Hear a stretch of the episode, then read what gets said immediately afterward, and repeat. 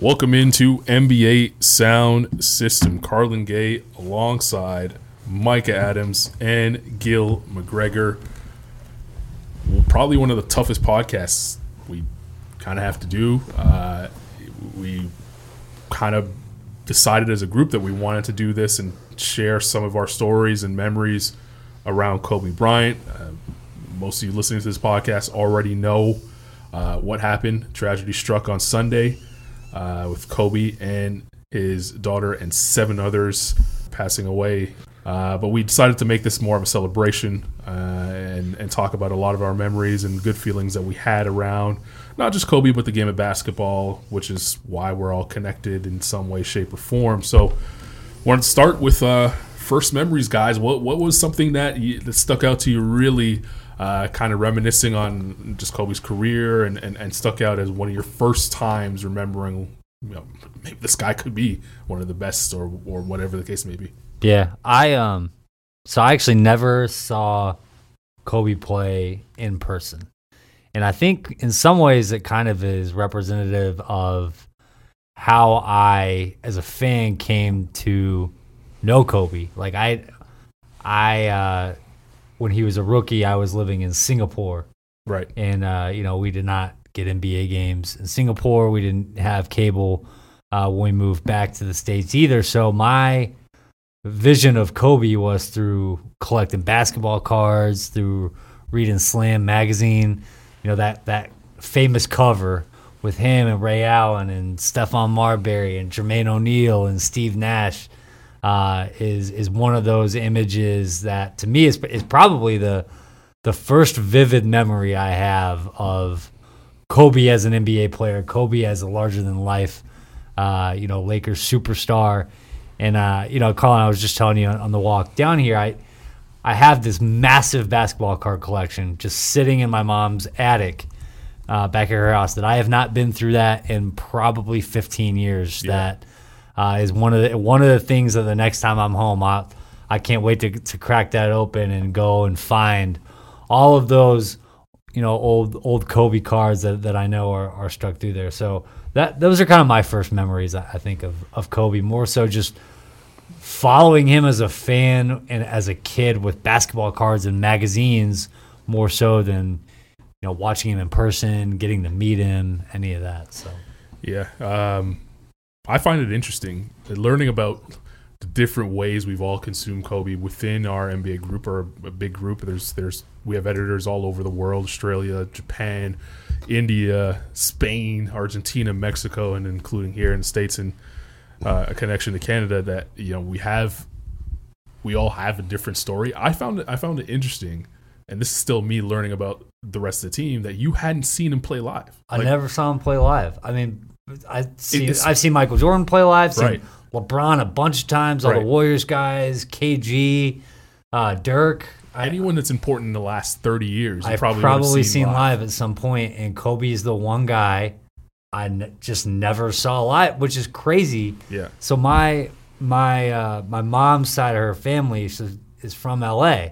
All my cousins are huge Lakers fans. They Right. live, I don't know, forty five minutes, an hour outside of uh, out of Staples, and like they go to Lakers games all the time. Like we used to visit for Christmas every year. We'd go to Southern Right. California, and I not one time. And all the trips that we were out there, did we ever just like, hey, let's go to a, a Lakers game? Even though my my cousins and and, and my in particular, um, but you know, even my grandpa, Right. grandma, like my whole mom's side of my family, diehard Lakers fan, big Kobe's fans. Not one time did, did we ever go. Yeah, that's that's crazy to me. That that's what I found interesting about uh, listening to different stories about everybody is just how not just Kobe related, but how we all kind of fell in love with the game of basketball. I mean, with Kobe in the news, a lot of us were talking about Kobe memories, but you know, just the different different ways that we kind of connected to the game. Gil, you uh, out of everyone on our team, and I said this this morning to you off air, uh, everyone on our team, you've been with the NBA longer than any one of us. Uh, you've been with the NBA your entire life, given the fact that your father worked uh, for an NBA team. You grew up around arenas. You've probably been in. You've probably spent more times in arenas than a bunch of us have, even though we've covered the game for a long time. So Um, what was your first memory with Kobe, given the fact that basketball was just natural to you? Yeah, you know, I think about my childhood and kind of growing up, and basketball was pretty much synonymous with it. You know, um, with my dad's job covering uh, as a broadcaster with the Charlotte and New Orleans Hornets and every other place they played. Um, and with me, I gravitated towards the game just as a fan early on. And being born in 1994, Kobe was drafted in '96, and he was 17 when it happened. So I feel like for a lot of people in my generation, he was kind of like that that face of the of the next generation in the NBA because in reality he was a 17 year old kid when he was drafted. So a lot of us saw saw a young guy who who was you know really ready to set the set the, the turn the league upside down from an from an early age, and we kind of latched on to that. Um, my, I remember seeing you know the Sprite commercials, you know seeing him, him culturally, the the Adidas sneakers, all, all these right. things with Kobe, um, just who he was as an icon before he had really even made his arrival as a player, which kind of happened pretty fast. But you think about his rookie year, he wasn't really like uh, within the Lakers rotation like that. Um, as far as on the court, which you know, seeing him play, I, I hearing things like what you said, Micah, it made me realize how fortunate I was to be able to say I've, probably seen him play, you know, over a dozen times live, right. you know, you know, in my lifetime. And one of the first games I really remember, I was seven. Uh, it was a Friday night. The Lakers were in Charlotte. Um, and before anything else, I was a Hornets fan. You know, I, I was a fan of Kobe. I was a fan of Iverson, all these guys, but I was a Hornets fan before anything else. And we're going down. The game is coming down to the wire. The Hornets tie things up. Here we are playing the back-to-back champs. I'm thinking, oh, my team's got a shot. Here we go. they run a play for Kobe. He's coming down, takes a handoff. He, he dribbles. George Lynch is guarding him. Hits George Lynch with a pump fake.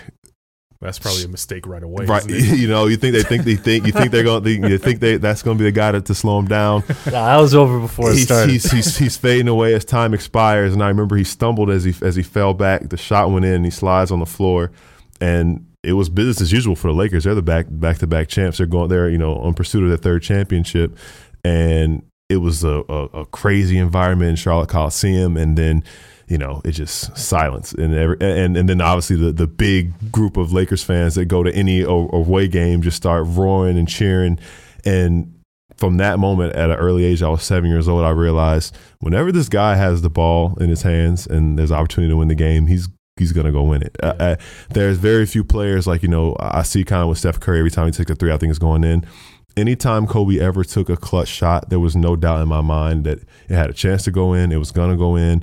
And I can think of countless shots I've seen him make, you know, live on TV, in person, whatever the case may be. But I, I remember that game as like my first introduction to who he was. Because I think about it, he was only 23 at the time. He was 23 mm-hmm. years old. You know, he had been in the league for some time at that point. But, you know, he was a, a person to fear down the stretch for the next 15 years, which is amazing to think about.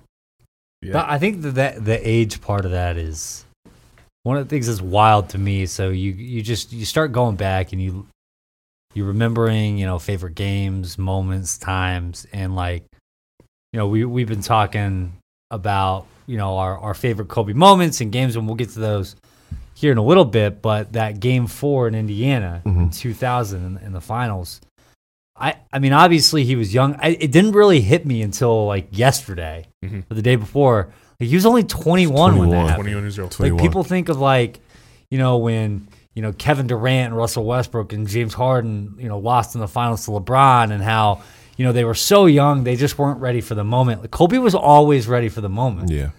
Like he wasn't even a starter yet, and he's being voted in. He wasn't a starter on his own team uh, when he started his first All Star game and like his ability, his swag matched his popularity.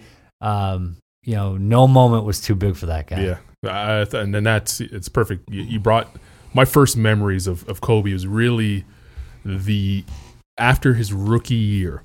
Uh, it, and I mean, he didn't play at all in his rookie season, and I knew he was a part of the draft class and everything, and I knew that he was supposed to be, uh, you know, a great player to watch going forward. And this is when Michael's in his prime, and growing up in Canada, we got very few NBA games. The Raptors just started the season before. Uh, you know, so it wasn't like, and, and even then, you couldn't watch all 82 Raptor games at the time. Like, we got a select few that were nationally televised, and that was only against bigger teams, like if the, the Bulls came to town, or uh, you know, the, the Lakers, or or anything, or obviously the Grizzlies uh, at the time as well, because they were they were you know in Canada at that point. It, it was so the season after his rookie year. That's really where I started following basketball. We got the Raptors in in the country, and everything changed. And I remember watching the highlight shows the next morning of the preseason. Kobe dunking on Ben Wallace in a preseason game. And I think everything sticks out to me because of how weird it was to see someone cross somebody over like that, slam on the, on on Ben Wallace, who I mean he wasn't Ben Wallace that we know now as the future Hall of Famer. He was just a regular old Ben Wallace, so he wasn't known at the time.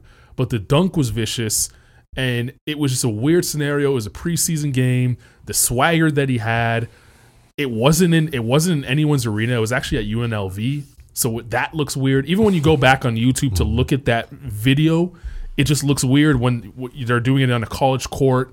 Uh, that really stuck out to me. That's the first time I remember saying to myself, "Wow, who's this guy? I need to know a little bit more about him." Uh, and it took probably a year and a bit before uh, I really started to, to, to to follow Kobe and the Lakers, and that was because the season, the NBA season after his first season. I mean, he made the All Star team as you mentioned. Uh, the NBA went into a lockout in '99, and that would have been the year where I would have said to myself, "I'm a basketball fan. I'm going with basketball all the way." I would have been a sports fan before, but as basketball is my primary option, taking over hockey, I had to wait so long to see the Lakers and Kobe and everybody to come back uh, that two, 99 2000 season, when they went on that run and started to go on that three-peat and, and change the game, there's some people that were Shaq fans. I was a Kobe guy, and, and it was Kobe side from then on, uh, and I still am to this day. So that that probably the first real things that I remember is that that dunk on Ben Wallace. I didn't know he was Ben Wallace at the time. I just thought it was just some guy. But even that, like Ben, but Ben Wallace at that time, like Ben Wallace wasn't Ben Wallace no, yet wasn't. too. He so wasn't. like wasn't even close from multiple levels. Like you're watching something that in the moment, it's just it's impossible to understand the the significance and the, the right. degree to which that how impressive that is. Right? right. Yeah. It's it was looking back on it. It's pretty special. And I just I watched it probably three or four times before we came down here. stuck out to me. You know, Chick Hearn's voice, like slam dunk. Chick Hearn is the legendary broadcaster. Yeah. You guys know I call games for FIBA, so like I'm I Chick Hearn's to me before Mike Breen, before uh, Marv Albert, he's like the guy. Like a lot of the phrases that we like, I went back and looked at Chick Hearn's life, and a lot of phrases that we use in everyday basketball today mm. came from Chick Hearn. Mm. Triple double, slam dunk. Uh, there's so many. There's so many just different like air ball so many different phrases that yeah. we just use in the day to day NBA came from Chick Hearn, and like just to have his iconic voice on that play, and for him to call a lot of the games that you know the Lake in, early in his career, it's crazy. So uh, that's what's one of the things that really stuck out to me going back and watching that uh, that play. Um, but favorite memories? What, what do you guys what do you guys have for for favorite memories of of Kobe? You know, something I always I kind of tell people is like when I listen to music, it's like a like a time machine. It, it, brings you back to like you know how you felt in that moment, what was going on in your life in that moment, whatever the case may be. Um, and when ESPN decided to re-air Kobe's 60 point game, mm. that brought me back to kind of where I was in that moment. I was uh, in my senior year of college um, in my suite. Uh, my suite mates had had two TVs uh, in their in their room. Uh, we we all got in the room together uh, to watch that, and, and the Warriors' pursuit for 73 wins was, was going on that same that same time, and we became just so enthralled with what was going on with Kobe. We put both TVs that were right next to each other on that Lakers game, right, and going back and watching it the other day reminded me just how improbable it seemed that they would even win the game like looking at like you know he came out of the gates like looking a little rusty. It had been a season full of ups and downs for him. Didn't really know what he had in the tank. I remember going into it hoping that he you know had you know maybe give us 20 or 30 one more time. And then you go back and watch and look like okay he ends up with 15 in the first quarter. He's on pace for 60 but of course he's going to slow down. And then you know whatever going into the fourth quarter uh, with 37 points and, and, scoring 23 in the fourth and, and then being down by 10 so late in the fourth quarter. I just remember if it was any other game, I would I would turn it off. But two things came to my mind. The first one was that I, I've been following Kobe his entire career, and we had gone through the ups and downs as a fan, and I owed him three more minutes because this is the la- this is the last three Yeah. minutes we'd ever get to watch him play. Right. That was the first thing. Another thing that came to my mind was I remember the game he scored 81. I remember ha- I had league pass at the time. I remember going and seeing. I was like, "Why are the Lakers down that much to the to the Raptors? I'm turning this off. I don't want to see this." Right. Went to bed and woke up the next morning. Heard he had 81. So that was another lesson to never count him out and to watch the last few minutes of that game unfold the way they did. It was like a movie. It like like when he hit that that shot to put the Lakers up before he ended up making the free throws for 59 and 60. It, it was literally like watching a Hollywood script unfold. Like if you had written that and, and put it in a movie, I'd be like, nothing ends as perfectly. No way. You know, I, I, it'd be unbelievable. But going back to watch it, that's one of the things that will forever stick with me and, and really was the the perfect ending to a career that he had. It it, it perfectly illustrated his, his never quit mentality and, and all of that. So that that's definitely a top memory for me. That's I, that's I, I also had that game as my favorite. Co- I I mean I remember exactly where I was sitting in, in the back of the research room at, at ESPN where I used to work and live production. I'm sitting next to one of my colleagues who actually before the game, shout out my guy Mark Simon, said Kobe's gonna score 60 tonight. like you're out of your mind. You Call know you can't call like come on, you're that's an outrageous thing to claim. And, and then it happened, and I mean I remember exactly where I was sitting. the The thing that strikes me, aside from the game itself, which unfolded exactly like you said, like complete movies here, you you could not come up with a better script in Hollywood if you if you tried, right? For the way the way it happened. One of the lasting things that I'll always remember is I remember thinking, man, Stuart Scott would have loved Mm. that. So I worked at ESPN as a researcher, and I worked with Stuart a lot on Sports Center, on Monday Night Football, and in the NBA Finals. Um, and he died about a year and a half. He died in, in January of 2015, Mhm. so a little over a year before uh, that final game. But I one of the lasting memories that I remember having with Stu is he that guy loved Kobe more than anyone that I know loved Kobe. He was a Kobe guy. And one of Stu's patented things on so whenever they they were reading highlights for Sports Center, we would always give them cards and like little recaps with nuggets to throw in over highlights or score panels to add some context and add a little bit of flavor. Anytime anybody random would ever score 30 points in an NBA game, like any pick your random like Dion Waiters scores Right. Mm. 30. Stuart would always ask, how many career 30 point games for that guy? And then how many did Kobe have? Like all, every time. Uh, and, and he would always say, oh, that's so and so's, you know, fifth career 30 point game, only 400 more to go to catch Kobe. and, they, and it got to the point where anytime there was a game that somebody random scored 30, you wouldn't even wait for Stu to ask. You would just write X number for 30, Kobe had this many, and he would use it every single time. and uh, you know, his his highlight call of, of Kobe's 81 point game, which happened on Championship Sunday, uh, or uh, on NFL Championship Sunday, Right. and, and overshadowed those uh, is one of my lasting memories. But that's that's sort of like the 60 game, the 60 point game brought to me back memories of working with someone who loved Kobe more than anyone that I know. Uh, sort of loved him and appreciated him. Yeah, Stu, Stu was uh, another one of my my heroes. uh, One guy that uh, definitely inspired me to once I realized I wasn't making the NBA. inspired. Don't give up on the dream, path. man. Yeah, the dream's over. Dream's- I played I played pickup the other uh, like six months ago. Twisted my ankle. I've been back on the court since. That's not Mamba mentality. uh, my, one of my favorite my favorite memory. I, I wrote about it for NBA.com. Uh, is is not even just a, it's just a meaningless game in terms of just regular season. Uh, it was the opportunity to see the Lakers, which I always try to make a point to go out and see when they came up to Toronto uh, against the Raptors, and um, you know it was the year I believe it was the year before they ended up getting Nash and Dwight Howard, and everyone thought they were going to go on this super magnificent run to get back in the title contention. That never truly happened, but uh, you know it was prime Kobe. Uh, it- you know probably the tail end of prime Kobe, going up against a terrible Raptor team.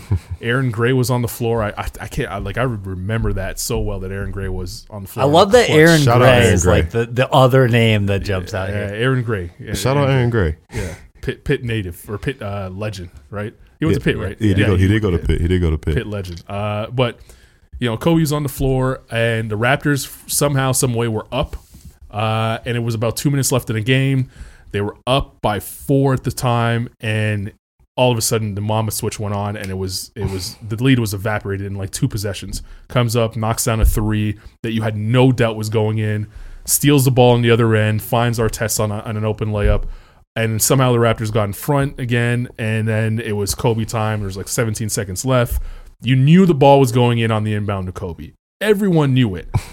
Still was able to get the ball, find a way to shake off the defender. The fadeaway right in front of the Raptors bench, nails it, looks at the bench, and then just walks back calmly as everybody in purple and gold on the floor in the crowd was celebrating.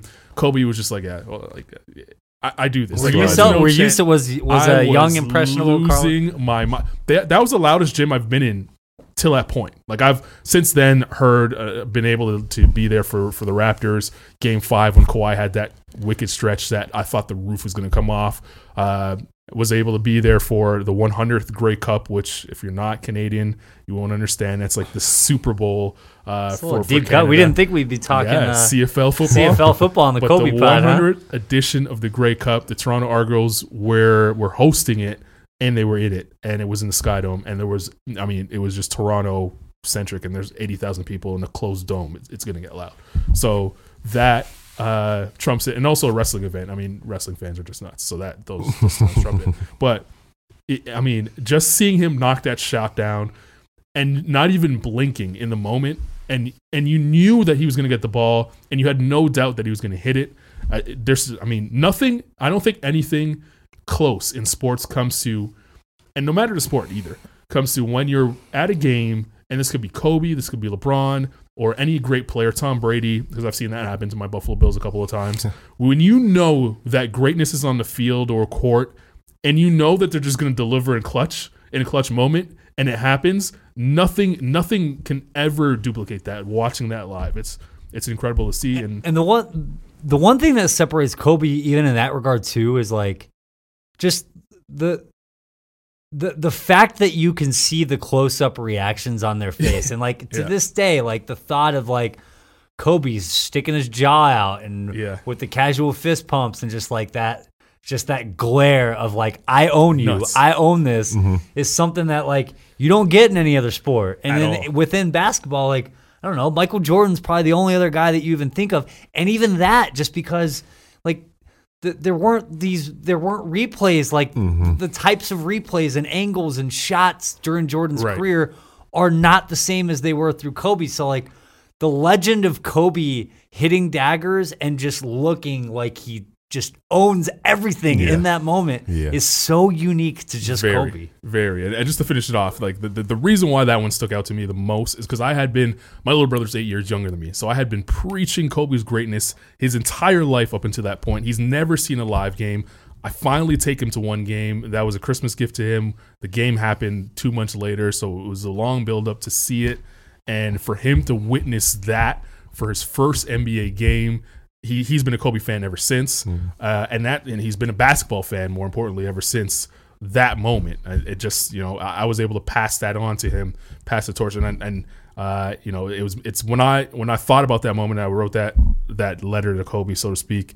Uh, I thought about you know you, Michael, you're the only parent here at this table, but I thought about the moments I will have with my future kids and kind of teaching them the game of basketball and uh, and and having that connection with them going forward for whoever the Kobe Bryant or LeBron James will be at that time in their lives. So I'm I'm, I'm excited about that and sharing that sort of connection. Uh, Yeah, it's with fun. My, my future child. yeah, yeah, I can't wait. And it doesn't have to be basketball either. It could be music, could be anything. But I'm I'm hoping that I'm able to uh to, to be able to do that. Uh, we work in uh, you know we have a unique position here because we we have the ability to kind of uh, impact seven different countries around the world with what we do. We don't only cover the NBA for one country, being Canada, but we have you know Australia, we have uh, the ability to talk to fans in Japan, uh, in Spanish language sites like uh, Argentina, Mexico, Spain, and of course in one of you know the biggest populations in the world in India. Um, so ha- since then, have you kind of thought and been surprised by the reception from the different countries around the world of how this has impacted them on a global sense? I- one of the- states. Yeah, I I don't know if I think surprised isn't necessarily the right word. I think it's more of just a the scale with which his life is celebrated everywhere. So like for example, in in India, right? Shouts to uh, the Instagram follow Ekalavyas. Mm. They had tributes and candlelight vigils all over India and there's just like these images and videos of of and all and like in like two dozen that I could count different cities of people coming and, and holding services remembering Kobe and like he never went to like he wasn't like Yeah, he wasn't omnipresent there. right like he's this isn't like a guy that was super famous in India because he had a deep connection with India Right. like not like Italy or China. China or whatever, right? And so like you you see something like that and it just speaks volumes as to just his ability to connect with everyone everywhere. And I don't I don't know and this includes like the guys that are you know the the Dirks and and may, maybe Yao Ming is the only other guy that can compare to Kobe in terms of just breadth of, of worldwide impact. And even that, I don't know if I don't even think is so. like Yeah. Kobe, and it, it's crazy to think. So you know, we we lose Kobe here shortly after losing David Stern, who Mm-hmm. nobody had a, a greater impact on growing the game internationally uh, than Stern, and Kobe is the guy that uh, you know really really took advantage of that, and mm-hmm. I I it's it's wild to think that you know three of the biggest names that you think of when you hear Kobe Bryant, like three of the his biggest contemporaries are Dirk Nowitzki and Manu Ginobili and Pau Gasol, right? He has connections with those three guys from three different countries on you know in, in two different continents, and the the fact that Kobe has this impact that he does, man, it's it's crazy. our guy Carlos, editor down in Mexico, NBA.com Mexico, he he said that you know if it wasn't for Kobe, he probably we probably wouldn't be working with with him right now because he wasn't he he kind of got sucked into basketball through Kobe. Uh, and when you mentioned David Stern, that's a perfect example of that. And if it wasn't for Stern to start it off and kickstart it and build the stage for Kobe to really perform on globally, we're not in a situation where we have a Carlos. Maybe I don't become a fan. Maybe I just stay in love with the NHL as much as I was when I was a child. And maybe we're not all sitting here, three of us together, being able to work on an NBA global project if it wasn't for guys like David Stern, Kobe Bryant, uh, and obviously Michael Jordan, who took the game and uh, kind of exploded it on another stage outside of North America. Yeah, yeah, it's it's kind of ties back into what I was saying, kind of about his final game and how it all kind of was like a perfect storybook. You know, like he goes to arguably, and probably not arguably, the the biggest franchise and, and the biggest market, and he has this this personality that just kind of draws you in and who he is on and off the floor that that aura that that persona he has about himself that just draws people in and, whether it, it- it's something it's something that, I, that I'm writing now, whether it's just just watching him play, or, or if it's the Mamba face, if it's this the way the, the Mamba mentality, it, it connected people to him. We felt connected with him, whether again whether it was a country that had no reason to have a connection to him at all, or or you know I, I saw. Um, the the large mural they, they created for he and his daughter in the Philippines, you know, and I know that you know as a Nike athlete, he, he they had tours where they would go to the Philippines and China, Also, But- the Philippines, I mean, it's, this is a hard argument, but if you asked anyone from the Philippines, they'd probably say that they're the, the have the biggest basketball fandom in, in the entire world. I mean, Absolutely. they they love basketball craze, love absolutely, basketball. absolutely. It's, it's crazy. Again, full circle that one of the rooms, one of the suite mates I uh, was watching that final game with is now playing professionally in the Philippines. So I, I've got gained a greater perspective of their appreciation of the game of basketball through him, who's who's a, a great friend of mine.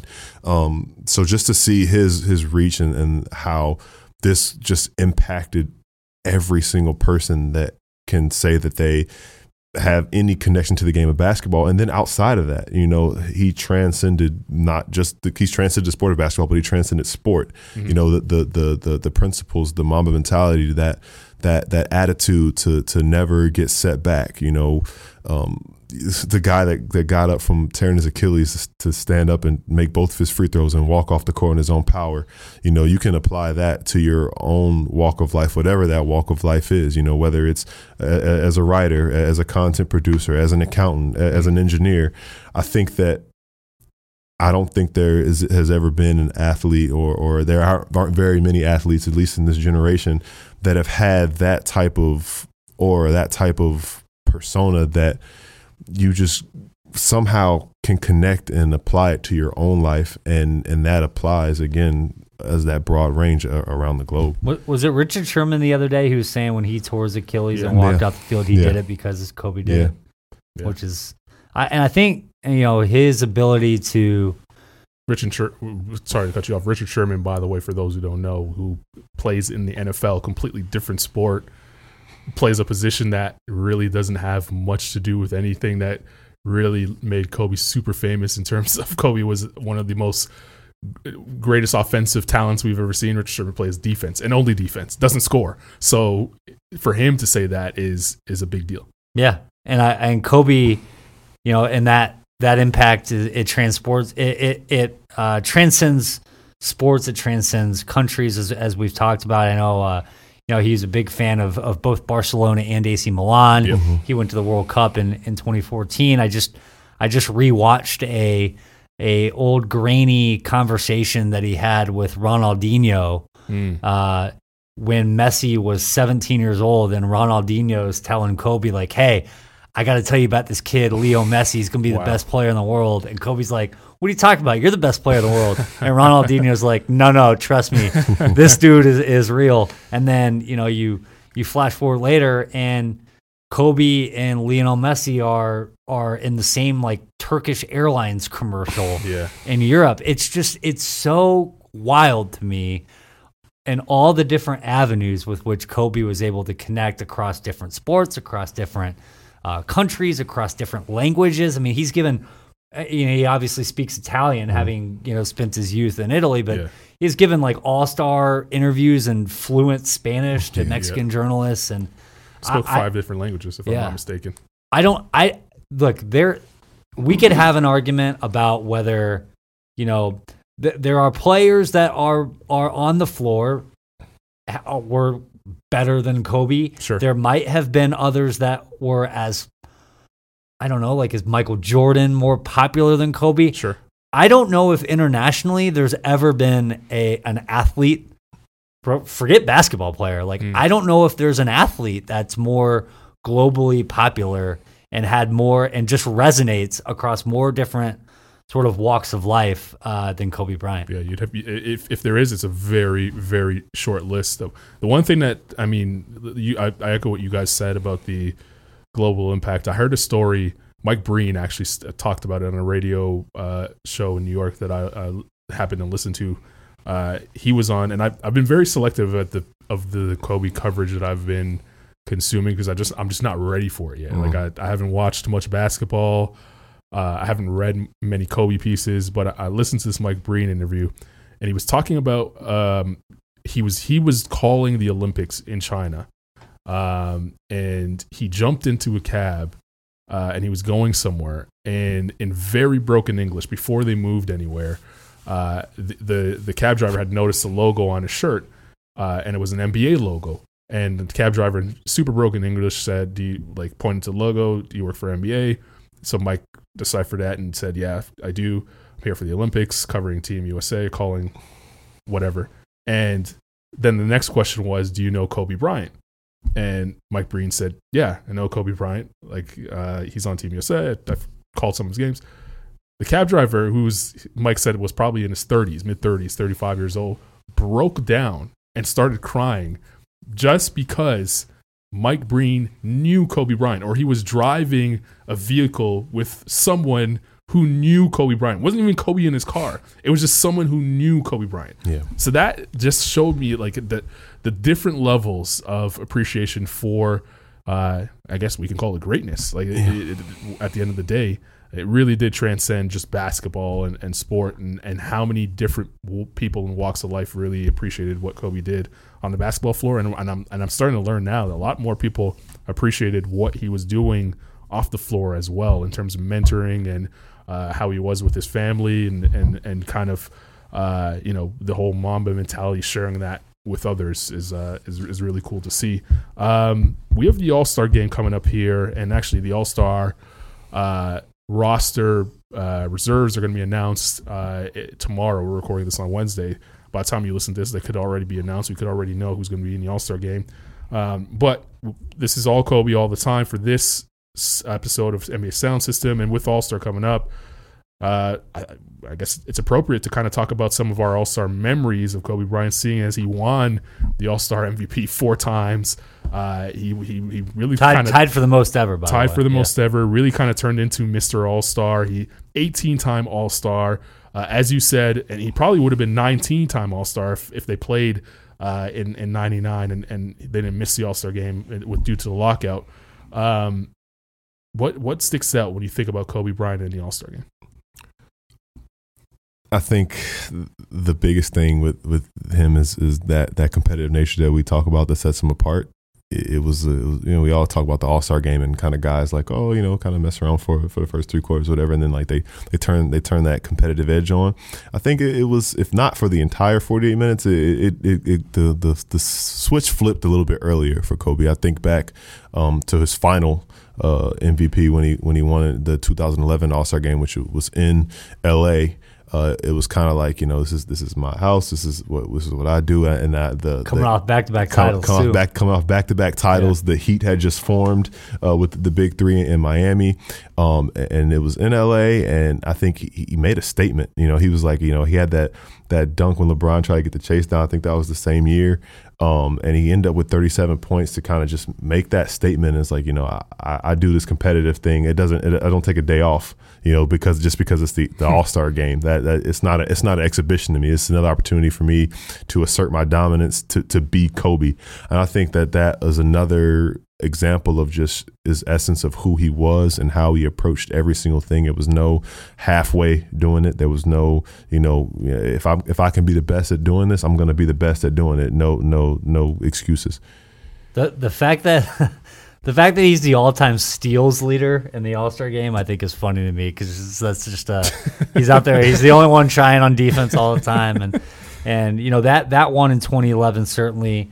I also think of you know the uh, the co MVP with Shaq. Yeah. Uh, and then you know in, in 2002 in, in Philly the year after beating the Sixers, and then in in the first one in '98 when he's waving off Karl Malone, trying to take trying to take uh, MJ one on one. I I don't know if there's another player that like I can't think of specific All Star moments with players like I can with Kobe, and I, I just I feel like Kobe Bryant more so than anyone else is just synonymous with All Star Weekend. Like that guy was a star of stars. Like forget debating whether or not like he was better than LeBron or how many MVPs he should have won. Like forget all that aside. Like the the guy was just a magnet for star power. Yeah. And you know, one of the things that, and I, I actually didn't know this. Uh, you know, one of the things that we do leading up to All Star, and and knowing that everybody's going to be talking about Kobe, so we're we're trying to uncover right, like different ways that we can talk about the All Star game and Kobe Bryant. And I and I found myself rewatching the 1997 rookie game Right. uh, this morning, and you know that that's that it's not the rookie sophomore game yet. It's not you know international versus Team USA. It's just East versus West, and you know that that's a part of that storied '96 draft class with Ray Allen and Steve Nash and Allen Iverson and and Kobe uh, is by far the best player on the floor in that game. You know, scores 31 points. The very first bucket of the game is uh, Derek Fisher, who he'd go on to play almost his entire career with, uh, starts and passes next to Kobe, who just buries an 18 footer on the baseline. But then when you start realizing that like that weekend is also when he won the slam dunk contest, but it's also the weekend where the NBA uh, recognized the 50 greatest players of all time. Yes. And of the 49 living uh, members of that group of 50, 47 of them were there in attendance. I mean, I don't know if there's ever been a greater collection of star power in one place at one time. It, there will never be a time where the NBA's greatest players all came together because it's just impossible now to have them. Like Yeah. so many of them are no longer with us. So many of them just just just aren't around. So that was such a unique opportunity, and that's a, a big part of I guess my basketball memories is just that laundry list of players standing at center court getting the uh, the nod that they were yeah, part and, of the 50 and greatest. you know, and you're watching that that rookie game. It's- It's on YouTube. It's it's an amazing thing to go watch. Um, you know, like Hopefully they don't take it down now. Red.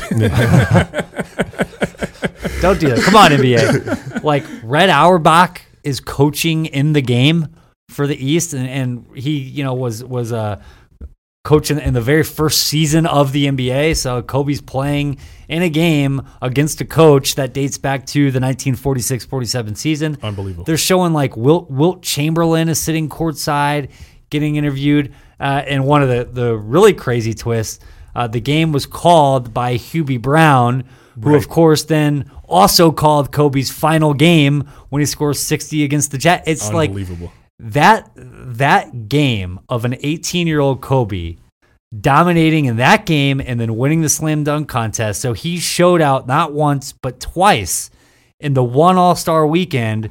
That was the most the one with the most star power of any All Star weekend ever. Is like the most Kobe Bryant thing that I never realized happened.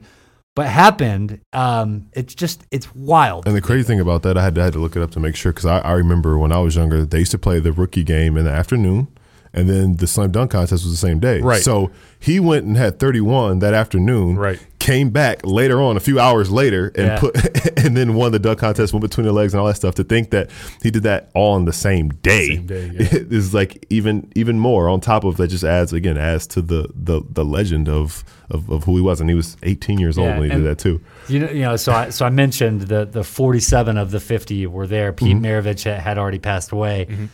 The only other two that weren't there, and it was just because they, Shaq was recovering from an injury, Mhm. so was not there that weekend, and Jerry West, who got an eye infection and could not fly. And those are the two guys, right? an And- this ear? Oh, ear. I'm Yeah, sorry. Yeah. Uh, but those are the two guys now that right that you're just they're just forever attached Yeah. to Kobe. It's just it's it's eerie. Yeah. It's really really eerie to think of just all the ways that these things all kind of just connect together. Yeah, it's it's uh yeah, nothing nothing more to be said on on that, but it is uh while it's still up there on YouTube. go, Go go check enjoy it while out. you can. Catch it while you Uh, can. The the memory All Star memory that sticks out to me, and you guys meant, touched on it a little bit, is the All Star MVP, his first one in uh, 2002 in Philly. The year before, he had beaten Iverson and the Sixers in the finals, uh, five games. Well, I say he, the Lakers and him had beaten the uh, Sixers in the finals. Hometown team. Prior to that series, he said something along the lines of, I want to rip Philly's heart out. And the Sixer fans kind of took that to heart and never really got over that uh, until much later on in his career. But they definitely were going to be over that six months later when he shows up playing for the All Star team against you know their conference and uh, you know their guy at the time, Allen Iverson, and uh, you know every time he touched a rock, he was booed. Like it, it wasn't, and it, and it got louder as you know in Philly. It gets extra. It just started happening, and every time he touched a rock, he got booed. And it, it, it almost was like he enjoyed it. I think at the beginning, it I don't think there's any almost about it. He Yeah, definitely that's- enjoyed well, it. at, the, at the start, I think it, it it hurt him a little bit because that was his hometown. Yeah, that's fair. and and it was an All Star game. It's like, come on, like I, I'm I'm I, I should be loved here. He was booed from the time they introduced him, but by the time the game started going, he, he kind of flipped the switch and put the competitor mode on. And it looked at, at parts of that game, it was like he was the only one that was taking it seriously, that really wanted to win. Ends up, uh, you know, with 31 points, the game high, All Star Game MVP. He's getting his trophy as they're booing him. Like his his, his speech and and this the, the presentation at the end of the All Star games getting drowned out by boos.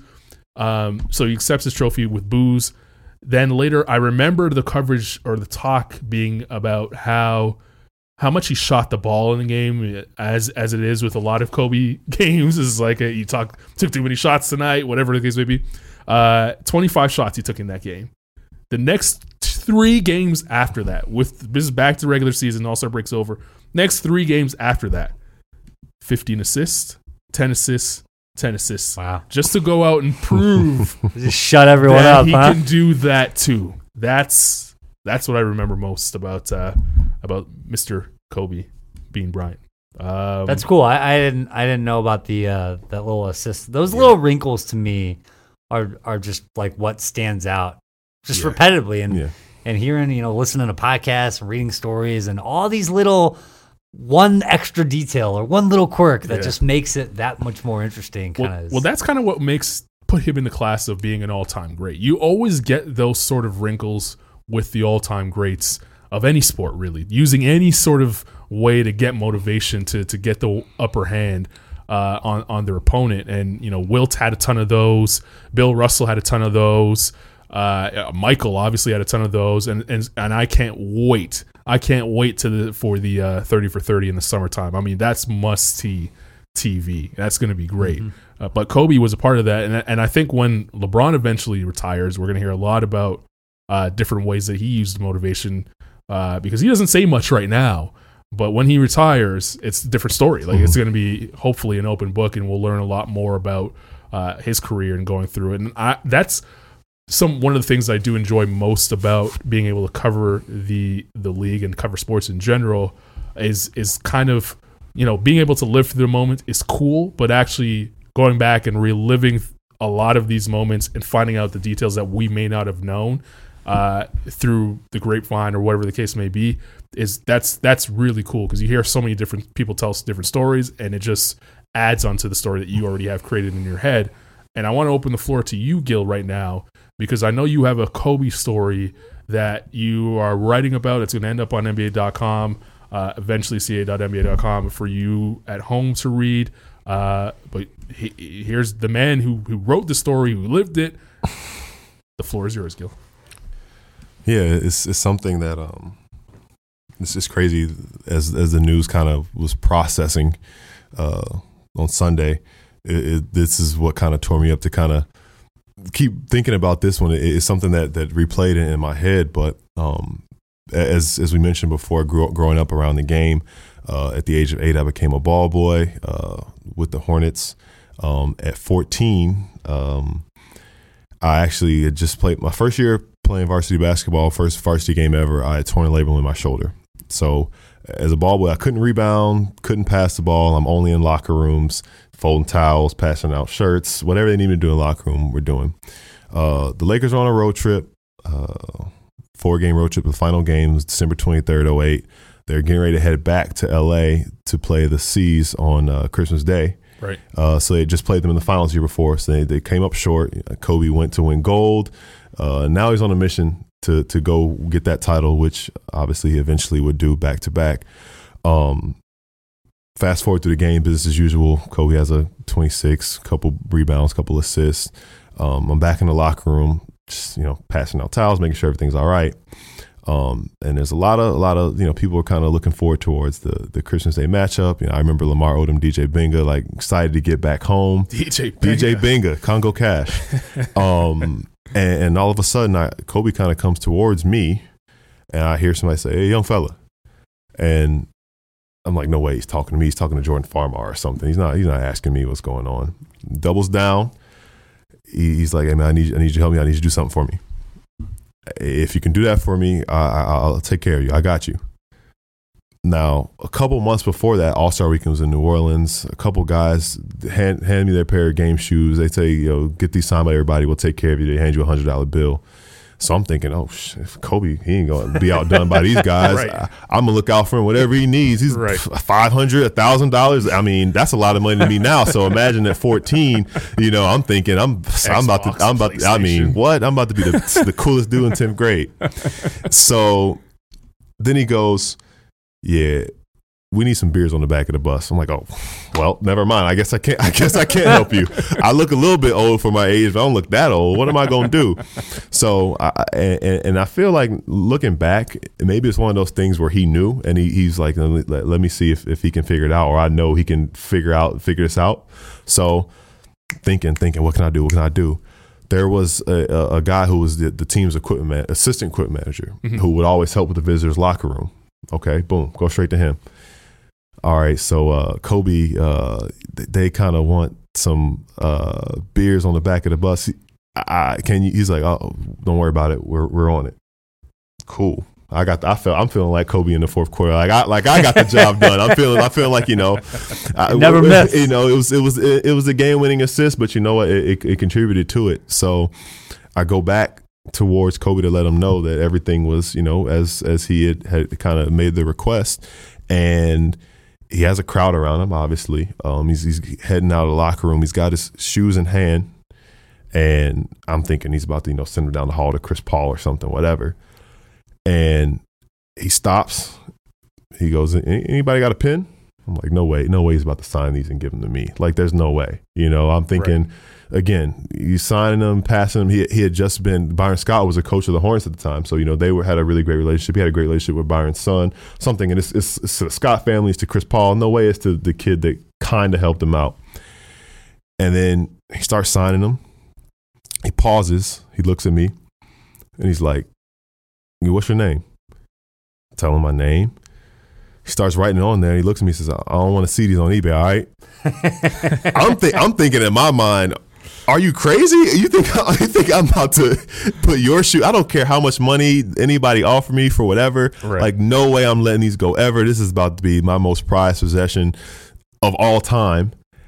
And you know, he, he hands he hands them off to me, and I, I it it was something that like I, I remember like I I was like nobody could knock me off the top of the world in that moment. Like I I was like when I because you know we cleaned up the locker room, I had to like make sure it stayed in my sight, and then I walked back to the Hornets locker room to get my stuff before I left. And I felt like I was like showing off. I couldn't hide them anywhere, but I felt like just having Kobe shoes in my hand. I feel like, man, I, I feel like I, I'm like doing too much. I don't want to be, you know, showing off in front of everybody, Right. but whatever. And, and that stuck with me from from then on. I don't know if he'd ever remembered the fact that that happened. It, it- you know, that's probably what tore me up the most is because one day I hope to have a chance to recount that story to him. Um, but from them that moment forward, I always felt like you know I kind of had that connection with him, whether he knew it or not. You know, it's probably something that you know one way or another he does for you know dozens of kids. You know, year year over year over year. But little did he know that you know for that past month, you know I missed the majority of that season because I hurt my shoulder. I couldn't play basketball, and I was really down in the dumps. And not until I remembered the dates of everything was where I remember that that happened within a month of each other because that moment was so great. It made me forget that I was in such a, a sad spot having dealt with what I was dealing with at the time. And and just that that connection forever having that and still having those shoes and, and having, you know, that moment to be able to say that I have, you know, a, a story, a personal story with one of the greatest players to ever lace up, you know, shoes to, to, to play this game and that we all revere and who's, who's a global icon who has the Mamba mentality that we t- carry with us every day. It really speaks to who he is and who- how his legacy will always be to all of us and how it will live on forever. so many around the world who were obviously affected by his uh, untimely death, and so many around the world that have stories just like that. No matter how big or how small, we'll always remember Kobe Bryant. Appreciate you listening to NBA Sound System. We'll see you towards the end of the week with more right here on NBA Sound System. Hello, everyone. I'm so sorry I can't be with you tonight. However, I couldn't completely miss the chance to take a moment to share some thoughts with all of you. The lesson I cherish the most is how important it is to love what you do. If you love what you do and it's making you happy, all the hard work and perseverance will pay off. I once had a guidance counselor tell me that I shouldn't play basketball, uh, that it would never amount to anything for me. His negativity towards me made me stronger. You can't stop people from trying to limit your dreams, but you can stop it from becoming a reality. Your dreams are up to you. I encourage you to always be curious, Always seek out things you love and always work hard once you find it. So, with that, I'll let you carry on with your evening. Please know I'm thinking of you, supporting you, and encouraging you always. Peace.